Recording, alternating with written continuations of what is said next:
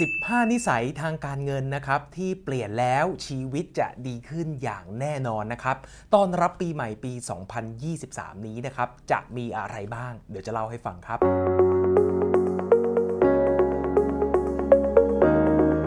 ก่อนจะเข้าไปฟังกันนะครับ อย่าลืมกดไลค์กด Subscribe และกดกระดิ่งแจ้งเตือนนะครับ เพื่อไม่ให้พลาดคอนเทนต์ความรู้การเงินการลงทุนที่จะมีออกมาเรื่อยๆนะครับ สวัสดีครับ ผมวินอิทธิศักดิ์นะครับ สวัสดีปีใหม่ปี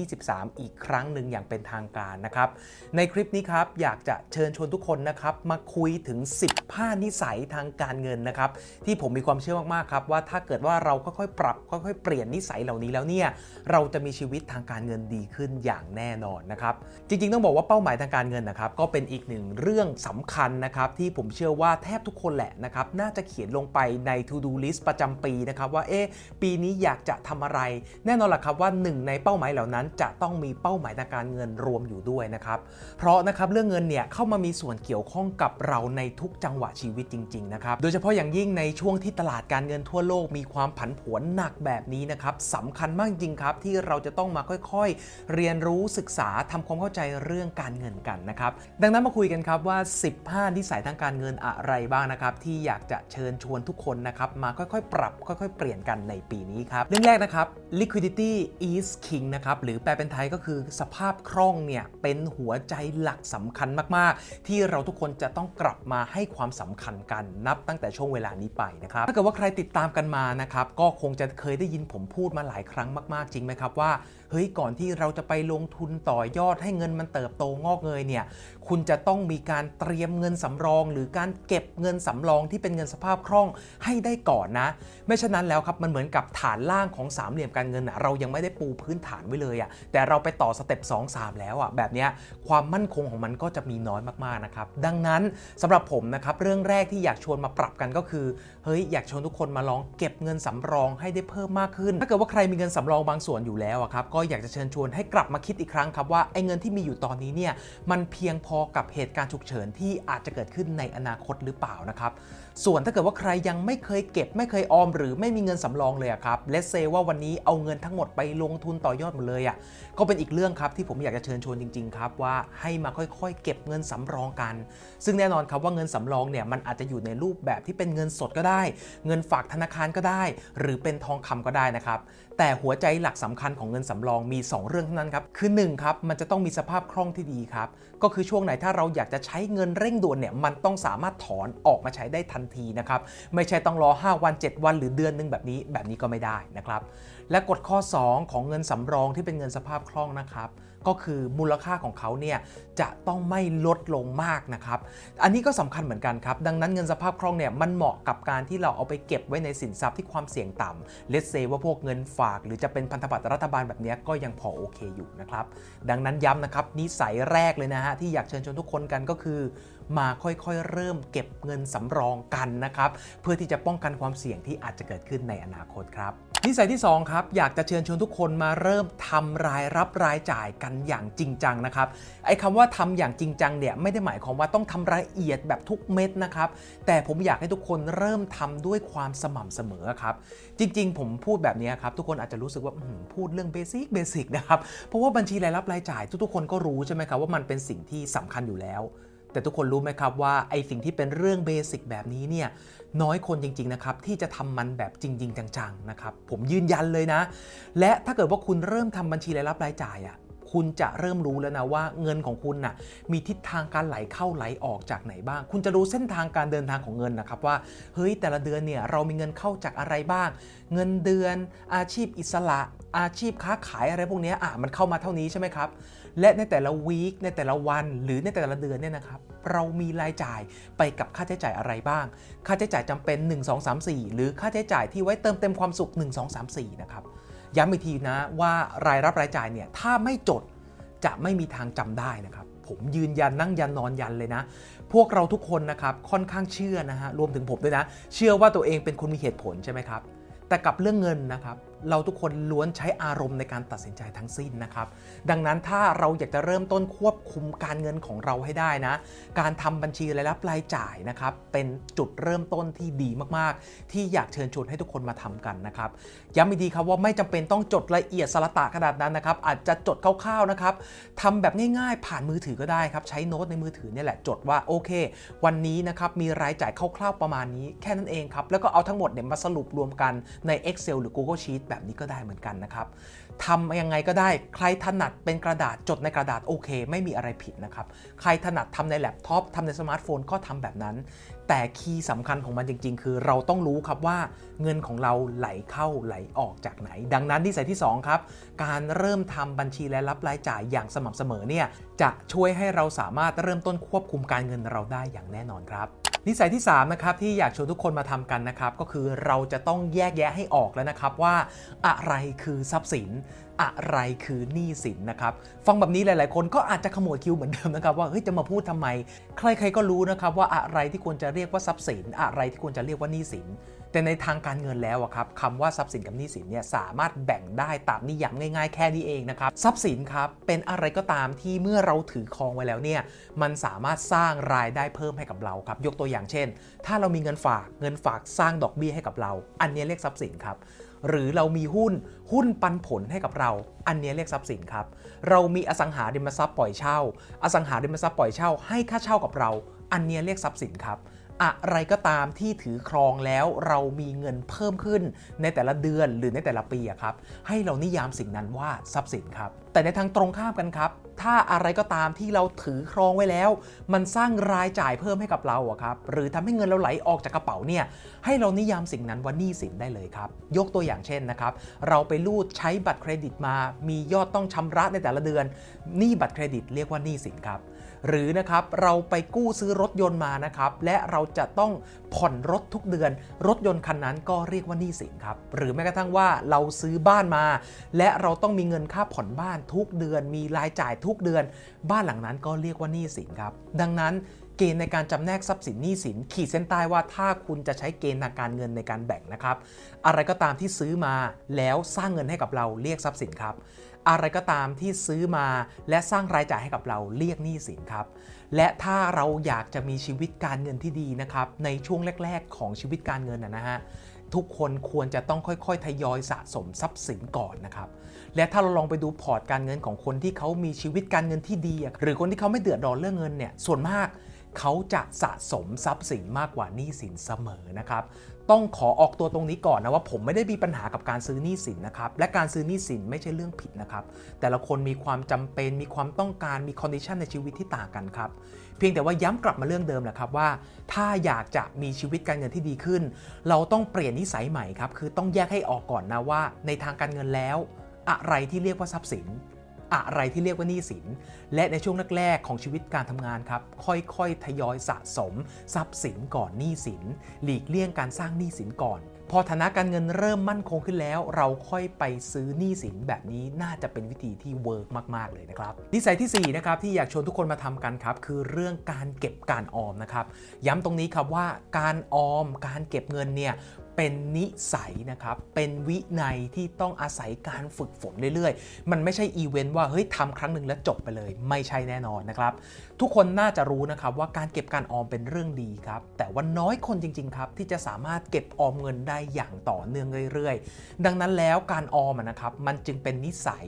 มันจึงเป็นวินัยที่ต้องค่อยๆสะสมสั่งสมประสบการณ์มาเรื่อยๆครับดังนั้นนะครับถ้าเกิดว่าวันนี้ใครยังไม่เคยเก็บไม่เคยออมได้นะครับ ผมอยากจะแนะนำนะครับให้เราเริ่มค่อยๆ เก็บ ค่อย ๆ ออมกันนะครับย้ำว่าให้เน้นความสม่ำเสมอให้มากกว่าจำนวนนะครับไม่ใช่เดือนแรกออมไปหมื่นนึงเลยนะครับรู้สึกไฟฮึกเหิม แล้วก็เดือน 2 เดือน 3 เดือน 4 เลิกเพราะว่าตังค์หมดแบบนี้ก็ไม่เอานะครับแต่อยากให้ค่อย ๆ ทยอยเก็บ ทยอยสะสม ค่อยๆ สร้างนิสัยแห่งการออมเพิ่มไปเรื่อยๆนะครับและพอเราทำอย่างนี้ต่อเนื่องนะครับ จากเดือนเป็นปีจากปีเป็น 10 ปีไปเรื่อยๆ แบบนี้ไอ้นิสัยที่รักการเก็บการออมหรือการออมเนี่ยครับมันจะติดตัวเราไปเลยครับและเชื่อไหมครับว่าถ้ามีนิสัยนี้ติดตัวไปแล้วเนี่ยเดือนไหนที่ไม่ได้เก็บไม่ได้ออมมันจะรู้สึกผิดกับตัวเองครับมันจะทำโต มันจะสามารถเก็บออมได้เองโดยออโต้พายロเลยนะครับ ดังนั้นอยากให้ไปทำกันนะครับ การเก็บการออมเป็นเรื่องสำคัญมากนะครับที่จะไม่ทำไม่ได้แล้วนะครับ นับตั้งแต่ปีนี้เป็นต้นไปนะครับ นิสัยที่5นะครับก็ยังคงอยู่ในเรื่องการออมอยู่นะครับ ถ้าอยากจะออมให้ได้ต่อเนื่องเนี่ย เราควรจะต้องทำการออมของเราให้เป็นอัตโนมัตินะครับ หรือทำให้มันเป็นออโต้พายロไปเลยครับ คือจริงๆ โดยส่วนมากเวลาที่เราจะออมเงินนะครับ เราจะมีสมการการออมแบบนี้ครับ ก็คือรายรับลบรายจ่าย เหลือเท่าไหร่ค่อยไปออมถูกต้องไหมครับ มีเงินเดือนเข้ามา เอาไปจ่ายบินนู่นนี่นั่นนะครับ กินอยู่ใช้จ่ายเหลือเท่าไหร่ค่อยออมใช่ไหมครับ ปัญหามีอย่างเดียวครับก็คือมันไม่เหลือไปออม ถูกไหมฮะเพราะว่าเฮ้ยเราก็จะมีรายจ่ายอะไรเยอะแยะไปหมดเลยนะครับดังนั้นสิ่งที่ต้องทำนะครับก็คือตัดออมตั้งแต่วันที่ได้เงินเข้ามาเลยครับ และถ้าจะให้ชัวร์กว่านั้นนะครับอยากให้เราทำเรื่องการตัดออม ให้เป็นอัตโนมัติไปเลยครับคือทำเรื่องตัดบัญชีจากบัญชีเงินเดือน ย้ายมาอีกบัญชีโดยอัตโนมัติไปเลยครับเราเซตไปเลยฮะว่า แต่ละเดือนเนี่ยเรามีความตั้งใจจะออมเท่าไหร่นะครับแล้วก็ให้มันตัดมาแบบอัตโนมัติเลยครับ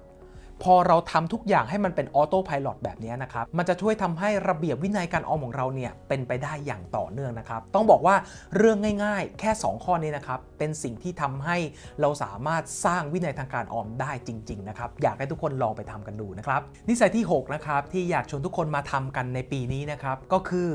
คิดถึงเรื่องความจำเป็นและความพร้อมทุกครั้งก่อนจะสร้างหนี้ก้อนใหญ่นะครับหนี้ก้อนใหญ่ผมเลตเซสองตัวพอครับ ก็คือหนี้บ้านกับหนี้รถนะครับ ย้ำตรงนี้ช้าๆชัดๆนะครับ ว่าการซื้อบ้านซื้อรถ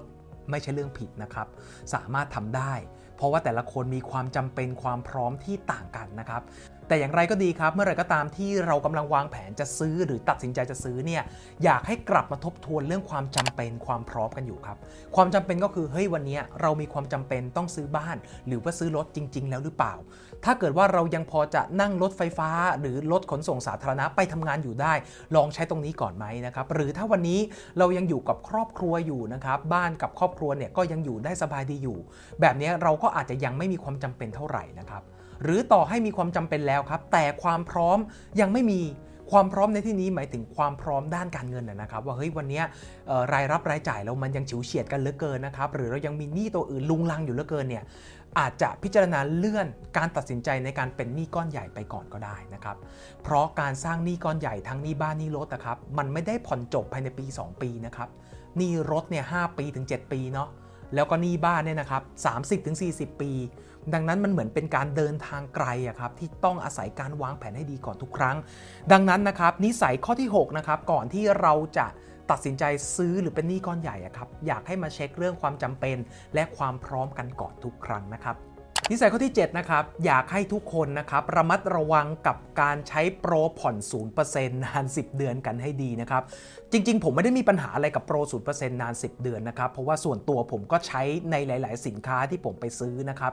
พียงแต่ว่าโปรโมชั่นตรงนี้ครับ ถ้าเกิดว่าเราไม่คิดหรือว่าไตร่ตรองให้ดีก่อนตัดสินใจรูดนะครับ มันอาจสร้างฟิกคอร์สที่มากจนเกินไปให้กับเราได้นะครับ อันนี้สำคัญจริง ๆ นะ ยกตัวอย่างเช่น ถ้าวันนี้นะฮะรายได้เราประมาณ 30,000 บาทต่อเดือนนะครับ และเราต้องการจะซื้อสมาร์ทโฟนสักเครื่องหนึ่งราคาประมาณ 30,000 บาท รายได้ 30,000 สมาร์ทโฟน 30,000เนี่ยมันอาจจะดูเป็นเรื่องยากใช่ไหมครับ เพราะว่าต้องใช้เงินเดือนทั้งเดือนหนึ่งเลย แต่พอเอามาสับเป็น 0% 10 เดือนเนี่ย มันตกแค่เดือนละ 3,000 เองถูกต้องไหมครับ ดังนั้นจากที่เราต้องจ่ายก้อนเดียว 30,000 เหลือจ่ายประมาณ 3,000 บาท 10 เดือนเนี่ย แบบนี้เราถึงจะพอซื้อไหว ซึ่งแน่นอนครับว่านี่แหละครับเป็นประโยชน์ที่ดีมากๆของโปรผ่อน 0% 10 เดือนครับ ก็คือเราสามารถทำเรื่องแบ่งจ่ายได้ โดยไม่ต้องเสียดอกเบี้ยแต่ประเด็นก็คือถ้าเกิดว่าเราไปทำแบบนี้กับหลาย ๆ สินค้าเข้าอะครับ เช่น สมาร์ทโฟนก็ 0% 10 เดือน คอมพิวเตอร์ก็ 0% 10 เดือน โปรท่องเที่ยวก็ 0% 10 เดือนนะครับ หรือแม้กระทั่งว่าไปกินข้าวร้านบุฟเฟ่ก็ยังไป 0% 10 เดือนอีกอย่างเงี้ยครับ มันอาจจะสร้างฟิกคอร์ที่มากจนเกินไปให้กับเรานะครับ และพอฟิกคอร์เหล่านี้สมสมสมสมขึ้นกันนะครับ เชื่อไหมฮะว่าหลาย ๆ คนเนี่ยเกิดปัญหาทางการเงินได้ เพราะเพียงแค่โปร 0%ผ่อน 10 เดือนนี่แหละครับ ย้ำว่าผมไม่ได้โทษว่าโปรไม่ดีนะครับ แต่ผมอยากจะเชิญชวนนะครับ ให้เรามาคิดวางแผนเรื่องการเงินทุกครั้งก่อนที่จะใช้โปร 0% 10 เดือนในการซื้อสินค้า แล้วก็บริการอะไรก็ตามนะครับ ซึ่งจริงๆ ถ้าเกิดว่าเราย้อนกลับไปข้อก่อนหน้านี้ครับ ก็คือเรามีการทำบัญชีรายรับรายจ่ายครับ เรารู้ว่าแต่ละเดือนเนี่ยเรามีฟิกคอสอะไรบ้างอะ มันจะช่วยทำให้เราระมัดระวังในการตัดสินใจมากขึ้นนะครับ ดังนั้นนิสัยข้อ 7 นี้นะครับ ก่อนที่จะรูดโปร0% 10เดือนเนี่ยอยากให้มาค่อยๆคคิดไตร่ตรองนะครับ แล้วก็วางแผนเรื่องการเงินให้รอบคอบก่อน เพื่อไม่ให้เกิดปัญหาในอนาคตครับ และนิสัยข้อที่ 8 นะครับ ก็คือปรับวิธีการใช้บัตรเครดิตนะครับ ทุกครั้งที่มีการรูดใช้รูดซื้อ หรือว่ารูดชำระค่าสินค้าและบริการนะครับ สิ่งที่อยากให้ทุกคนทำนะครับ จริง ๆ อยากจะบังคับเลยแหละนะครับ นั่นก็คืออยากให้ทุกคนจ่ายยอดบิน ให้ตรงเวลา และตามยอดที่ธนาคารเขาแจ้งไว้ทุกครั้งนะครับ พยายามอย่าจ่ายให้มันเกินดิวหรือจ่ายไม่ครบยอดนะครับ เพราะว่าเลเซว่าคุณจ่ายไม่ครบยอดเนี่ย คุณก็จะเสียดอกเบี้ยแล้ว ไม่ว่าจะเป็นจ่ายขั้นต่ำหรืออะไรก็ตามนะครับ รวมถึงการที่คุณจ่ายไม่ตรงเวลาเนี่ย มันทำให้เครดิตสกอร์เราเสียนะครับ มันทำให้เครดิตการเงินเราไม่ดี อนาคตเนี่ย ถ้าเราจะไปขอสินเชื่อเพิ่มเติมจากสถาบันการเงินต่างๆ เนี่ย มันก็มีโอกาสที่จะถูกปฏิเสธได้ นะครับ ดังนั้นนิสัยข้อนี้สำคัญจริงๆนะครับ มันจะช่วยทำให้เครดิตการเงินของเราดี และเราสามารถนะครับใช้บัตรเครดิตได้อย่างถูกต้องมากๆเลยนะครับ นิสัยข้อที่9นะครับคือเลือกลงทุนในสินทรัพย์ที่เรารู้จักและเข้าใจเท่านั้นนะครับเข้ามาสู่ part การลงทุนกันบ้างแล้วนะครับ อยากจะบอกนะครับว่าในปัจจุบันเนี่ยมันมีสินทรัพย์การลงทุนเยอะมากๆนะครับ เมื่อก่อนพอพูดถึงเรื่องการลงทุนเราอาจจะไปนึกไม่กี่อย่างครับ เช่น หุ้นไทย ตราสารหนี้หุ้นกู้แค่นี้ใช่ไหมครับ แต่ณปัจจุบันนี้เนี่ยโลกการลงทุนมันเปิดกว้างมากๆนะครับ เราสามารถไปลงทุนในตลาดหุ้นได้แทบทุกประเทศในโลกแล้วนะครับ ประเทศใหญ่ๆไม่ต้องพูดถึงเลยครับ มีให้เลือกลงทุนกันแทบจะทุกบลจหรือแทบทุกธนาคารเลยนะครับ ไม่ว่าจะเป็นตลาดหุ้นสหรัฐ ตลาดหุ้นจีน ตลาดหุ้นญี่ปุ่น ตลาดหุ้นยุโรป ตลาดหุ้นเวียดนามอะไรพวกนี้ครับ สามารถเลือกลงทุนได้หมดเลย นี่ยังไม่นับรวมว่ามันมีสินทรัพย์ทางเลือกใหม่ ๆ เกิดขึ้นมาเยอะนะครับ เช่นบิตคอยนะครับ หรือการลงทุนทางเลือกต่างๆ ที่ผุดมาเยอะมาก แต่หัวใจหลักสำคัญนะครับ ก็คือไม่ว่าจะมีการลงทุนอะไรเพิ่มขึ้นมาเยอะขนาดไหน สิ่งที่อยากให้ทุกคนนะครับ คิดไว้เสมอนะครับก็คือ เราต้องลงทุนในสินทรัพย์ที่เรามีความรู้จัก หรือศึกษาหาข้อมูลและเข้าใจมันประมาณหนึ่งแล้วเท่านั้นนะครับ อย่ากระโดดเข้าไปลงทุนในสินทรัพย์ใดก็ตามที่แค่มีคนบอกว่าเฮ้ย ต้องลงอันนี้แล้วนะ ถ้าไม่ลงเดี๋ยวตกลดเดี๋ยวตกอะไรก็ว่ากันไป พยายามอย่าไปทำอย่างนั้นนะครับ เพราะผมเชื่อว่าในช่วง 1-2 ปีที่ผ่านมานี้ครับเราคงได้พบกับบรรยากาศของการตกดอยกันเละเทะไปหมดแล้วนะครับ มีการคอลแลบลงมาของราคาสินทรัพย์ต่างๆ ทั่วโลกเยอะมากๆนะครับ และก็มีคนเจ็บเนื้อเจ็บตัวขาดทุน เพราะเข้าไปลงทุนตามๆกันเยอะมากๆนะครับ ดังนั้นแล้วนับตั้งแต่ปีนี้เป็นต้นไปนะครับ อยากให้ทุกคนท่องไว้เลยนะครับ อีกหนึ่งนิสัยที่สำคัญมากๆครับก็คือเลือกลงทุนในสินทรัพย์ที่เรารู้จักและเข้าใจแล้วเท่านั้นนะครับ นิสัยที่ 10 นะครับ คำแนะนำทางการเงินใด ๆนะครับ เราสามารถฟังได้ แต่อยากให้ฟังและกลับไปคิดทบทวนอีกครั้งเสมอนะครับ ฟังแล้วอย่าเชื่อทันทีนะ ผมว่าประเด็นนี้เป็นประเด็นที่ผมพูดค่อนข้างบ่อยเลยนะครับ ในปี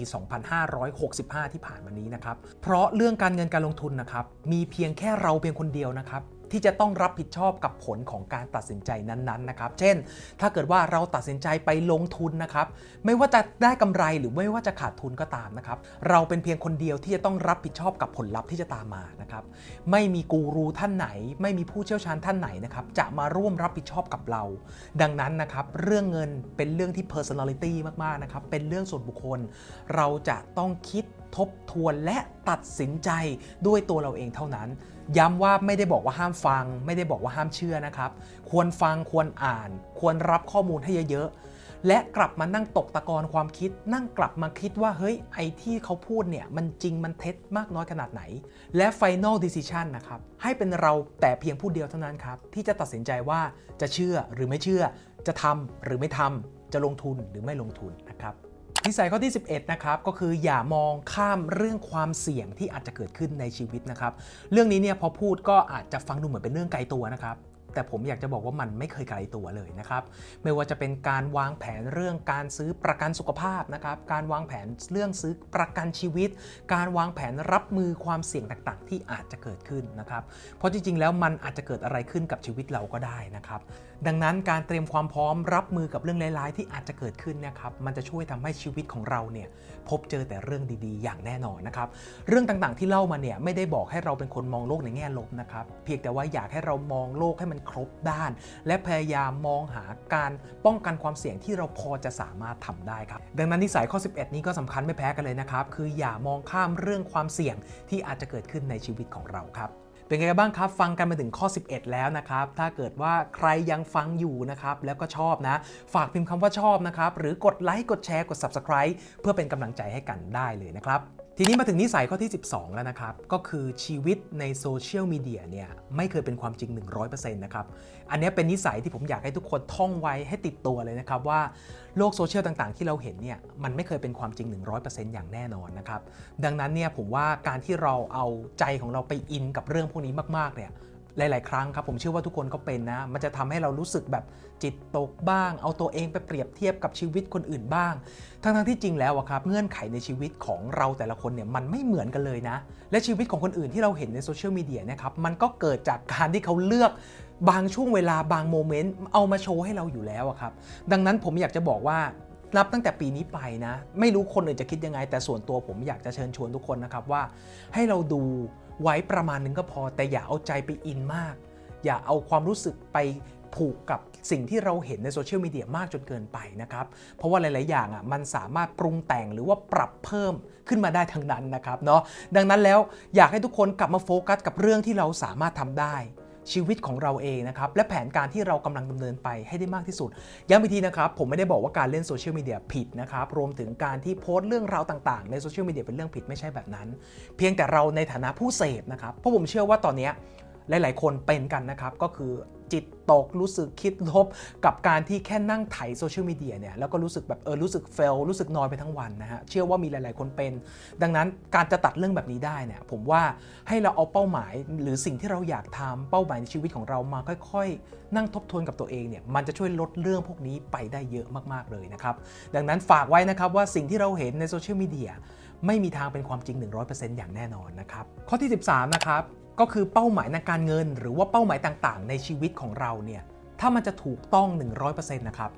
มันจะต้องเป็นเป้าหมายที่เราคิดเองเท่านั้นนะครับ ก็กลับมาเรื่องเดิมอีกแล้วครับว่า ณ ปัจจุบันนี้นะครับ หลายๆ คนเนี่ย อาจจะรู้สึกเหนื่อยนะครับ เพราะว่ากำลังวิ่งไล่ตามเป้าหมายนะครับหรือ goal ที่ค่อนข้างใหญ่จนเกินไปนะครับหลายๆคนครับมีเป้าว่าโหจะต้องมีพอร์ตพันล้าน จะต้องมีพอร์ตร้อยล้านภายในอายุ 30 35 40นะครับซึ่ง let's say ว่าผมไม่ได้บอกว่าเป้าหมายเหล่านี้ผิดนะแน่นอนครับถ้ามันเป็นความปรารถนาจริง ๆ ที่ออกมาจากตัวเราเนี่ยโอเค เราสามารถฝันเราสามารถตั้งเป้าได้ เรามีสิทธิ์ที่จะฝันในเป้าหมายแบบนั้นได้ครับ อันนี้ไม่ได้ผิดอะไร แต่มันจะผิดมากๆเลยครับ ถ้าเกิดว่าเราเพียงแค่เอาเป้าหมายคนอื่นที่เขาว่ากันว่าเขาบอกว่าเฮ้ยถ้าคุณมีร้อยล้านคุณจะรวย หรือถ้าเกิดว่าคุณมีธุรกิจหลักร้อยล้านเนี่ยคุณก็สามารถแบบมีชีวิตที่สุขสบายไปตลอดชีวิตได้นะครับ เราเอาเป้าหมายของคนอื่น กลายมาเป็นเป้าหมายของเรา โดยที่เราไม่ได้ถามตัวเองสักคำครับว่าเฮ้ยจริง ๆ แล้วเนี่ย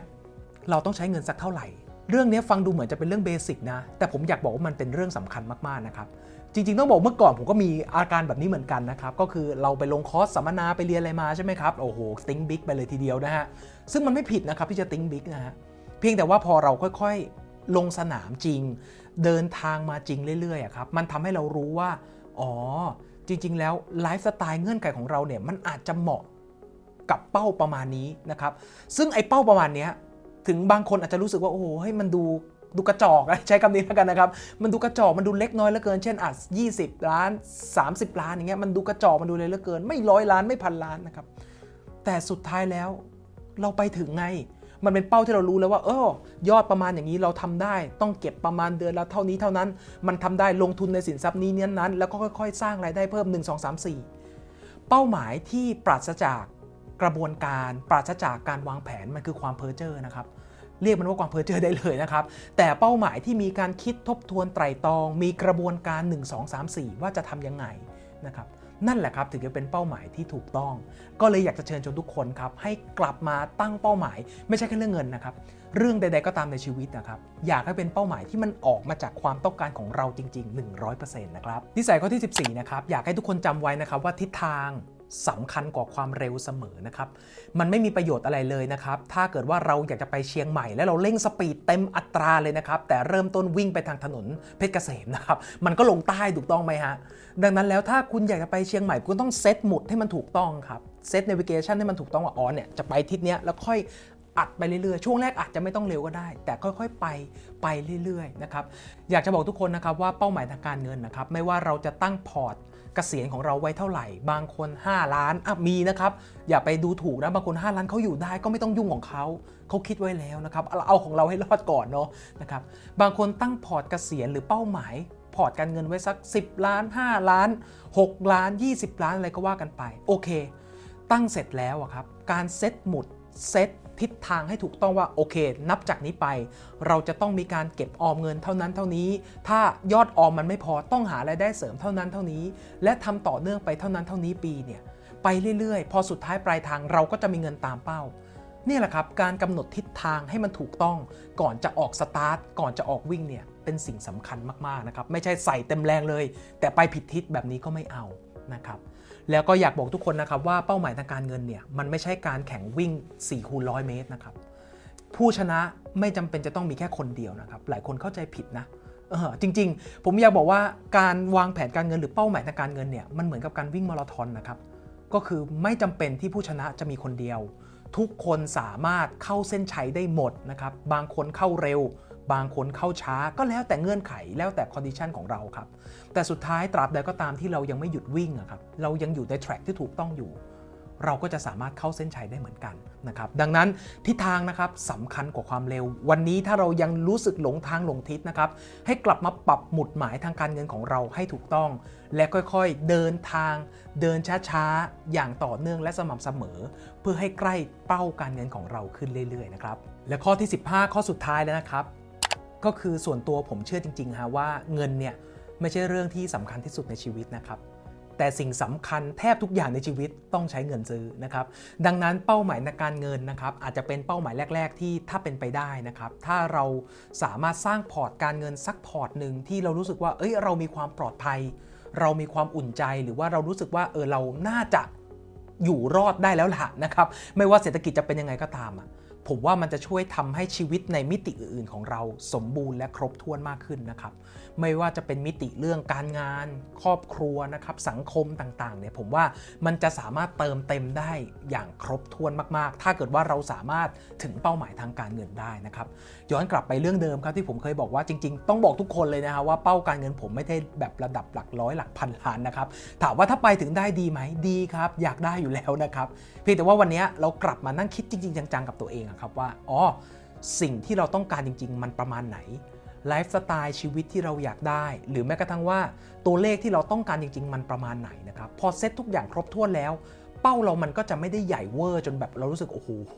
แบบมันแทบจะเป็นไปไม่ได้นอกจากจะถูกหวยแบบหลาย ๆ ตัวนะครับเนาะดังนั้นพอเรารู้สึกมีเป้าที่มันเป็นไปได้ พร้อมกับวิธีการที่เราก็กำลังทำอยู่ แล้วก็ทำต่อเนื่องไปเรื่อย ๆ แบบนี้เนี่ยผมว่านะฮะ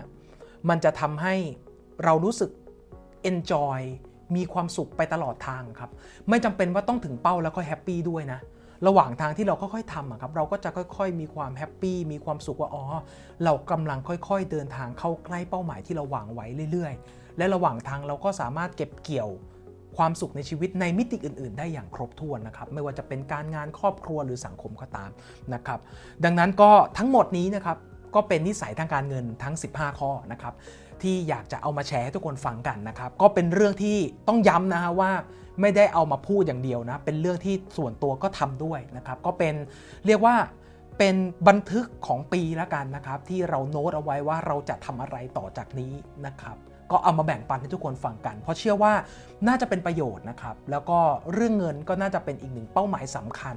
ที่ทุกคนต้องเขียนเป้ากันอยู่แล้วนะครับเนาะก็เลยเอามาแชร์ให้ทุกคนฟังกัน ย้ำอีกทีนะครับว่าสิ่งที่เล่ามาทั้งหมดในคลิปวิดีโอนี้เป็นความเห็นส่วนตัวนะครับก็ใช้วิจารณญาณในการฟังนะครับ ถ้าเกิดว่าใครที่เป้าหมายไม่ตรงกัน หรือว่าจริตไม่ตรงกันแบบนี้ก็สามารถเลือกที่จะไม่ฟังหรือข้ามทิ้งไปได้เลยนะครับไม่ว่ากันนะ เพราะสุดท้ายแล้วย้ำครับว่า เรื่องการเงินการลงทุนเป็นเรื่องที่ personality นะครับ เราสามารถปรับเปลี่ยนจัดการรูปแบบชีวิตการเงินที่เราชอบที่เราต้องการได้ ตามที่เราเห็นควรเลยนะครับเนาะก็ขอบคุณมากๆนะครับที่ติดตามกันมาจนถึงช่วงท้ายคลิปนี้นะครับซึ่งถ้าเกิดว่าใครชอบคลิปวิดีโอแบบนี้นะครับก็สามารถพิมพ์คำว่าชอบมาบอกเพื่อเป็นกำลังใจให้ผมก็ได้นะครับหรือกดไลค์กดแชร์กด subscribe เพื่อเป็นกำลังใจให้กันก็ได้นะครับแล้วก็สุดท้ายนะครับขอเป็นกำลังใจนะครับแล้วก็ขอเป็นเพื่อนร่วมทางนะครับที่จะเดินทางต่อกับเพื่อนๆไปเรื่อยๆนะครับสำหรับคนที่อยากมีชีวิตการเงินที่ดีขึ้นนะครับอยากจะสร้างแผนการลงทุนสร้างพอร์ตการลงทุนที่สามารถดูแลเราได้ไปตลอดนะครับก็สามารถกดไลค์กดแชร์กด Subscribe เพื่อมาติดตามกันได้ทุกช่องทางเลยนะครับ แล้วเจอกันใหม่คลิปหน้าครับ สวัสดีครับ